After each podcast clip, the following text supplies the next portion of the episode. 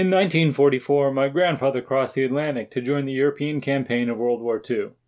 He rarely spoke of the war in any detail, but upon the passing of both my grandfather and grandmother, his belongings were left to me.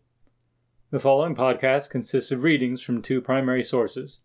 The first is a battle journal of the 489th Armored Field Artillery Battalion in the 7th Armored Division of the United States Army. The second source is the letters my grandfather, Jack Ginther, sent to my grandmother Betty Jane Ginther. Some of the sentiments expressed will seem out of date. I have done my best to transcribe the letters, but that in and of itself is a challenge.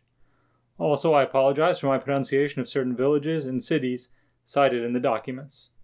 I wish my grandparents were still here so that I could have a dialogue about the contents contained within this material, but this one way conversation will have to do.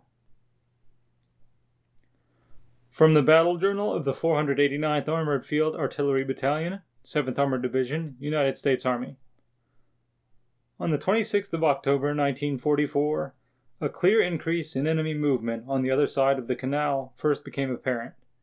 A number of harassing missions were fired, the day's total being 536 rounds. On the 27th, the increased activity continued all along the canal front.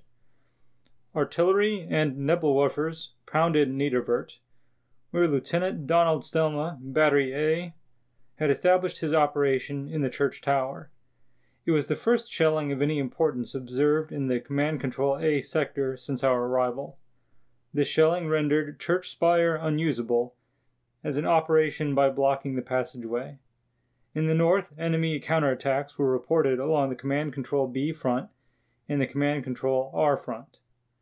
On the night of the 27th and 28th, the enemy attempted a rubber boat crossing in force on the town of Nederweert.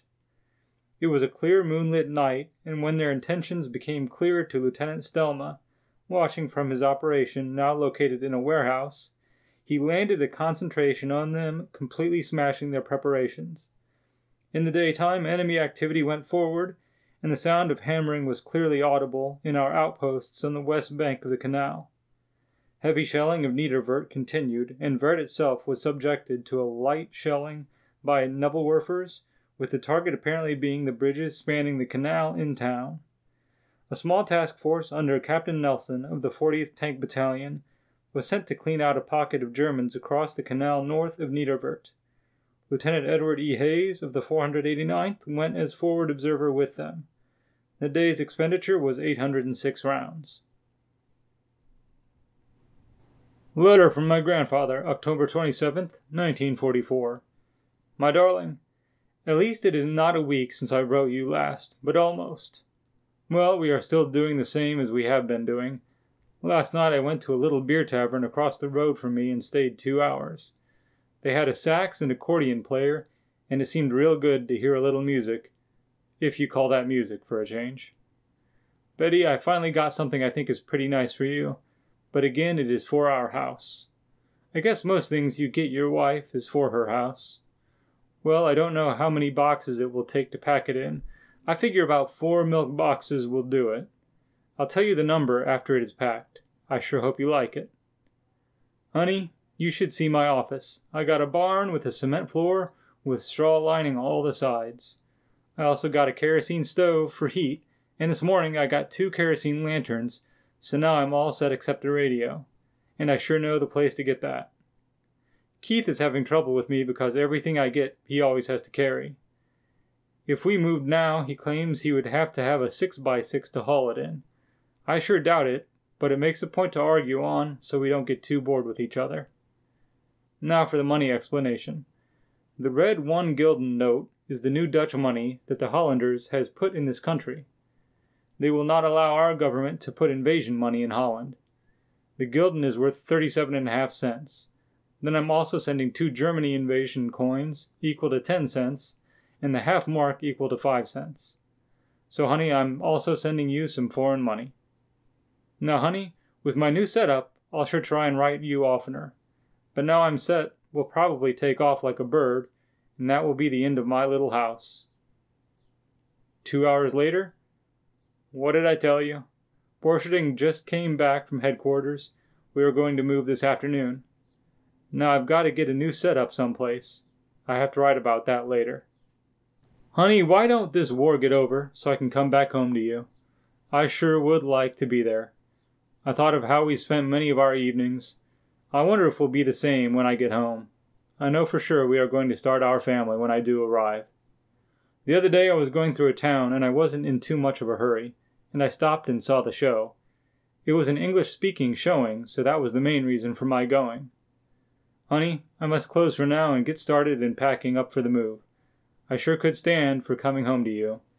Maybe I can figure some way to get home, but somehow the army is always ahead of me and stops all my efforts. Be good. I love you and miss you terrible. All my love, Jack.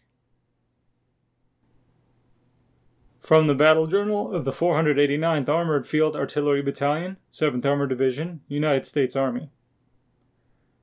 The 29th of October, 1944, was a day marked by strong German attacks on Command Control B and Command Control R fronts directly north of us. Some local success was achieved. In our sector, there was no counterattack, but activity on the German side of the canal was reported by all observers. Command 2 reports indicated a considerable number of new units in the area between the Maas River and Canal Front. A liaison officer from the British 4th Royal Horse Artillery reported to our command post preparatory to supporting the division in this sector. No missions were requested from the British. 946 rounds were fired. Letter from my grandfather, October 29th, 1944. My darling. Well, honey, I'm all set up again. This time I have set up my office on the back porch of a farmer's house. It seems pretty good, too. They have one coal stove out here, plus my small gasoline stove. Makes it pretty warm out here. Keith has spent the entire morning with me, which is something new. He usually sits across the field and burns ammunition boxes to keep warm.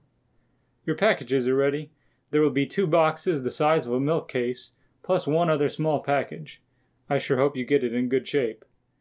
The unit is putting out a book which will tell of all the items that have happened up to the time we captured Verdun.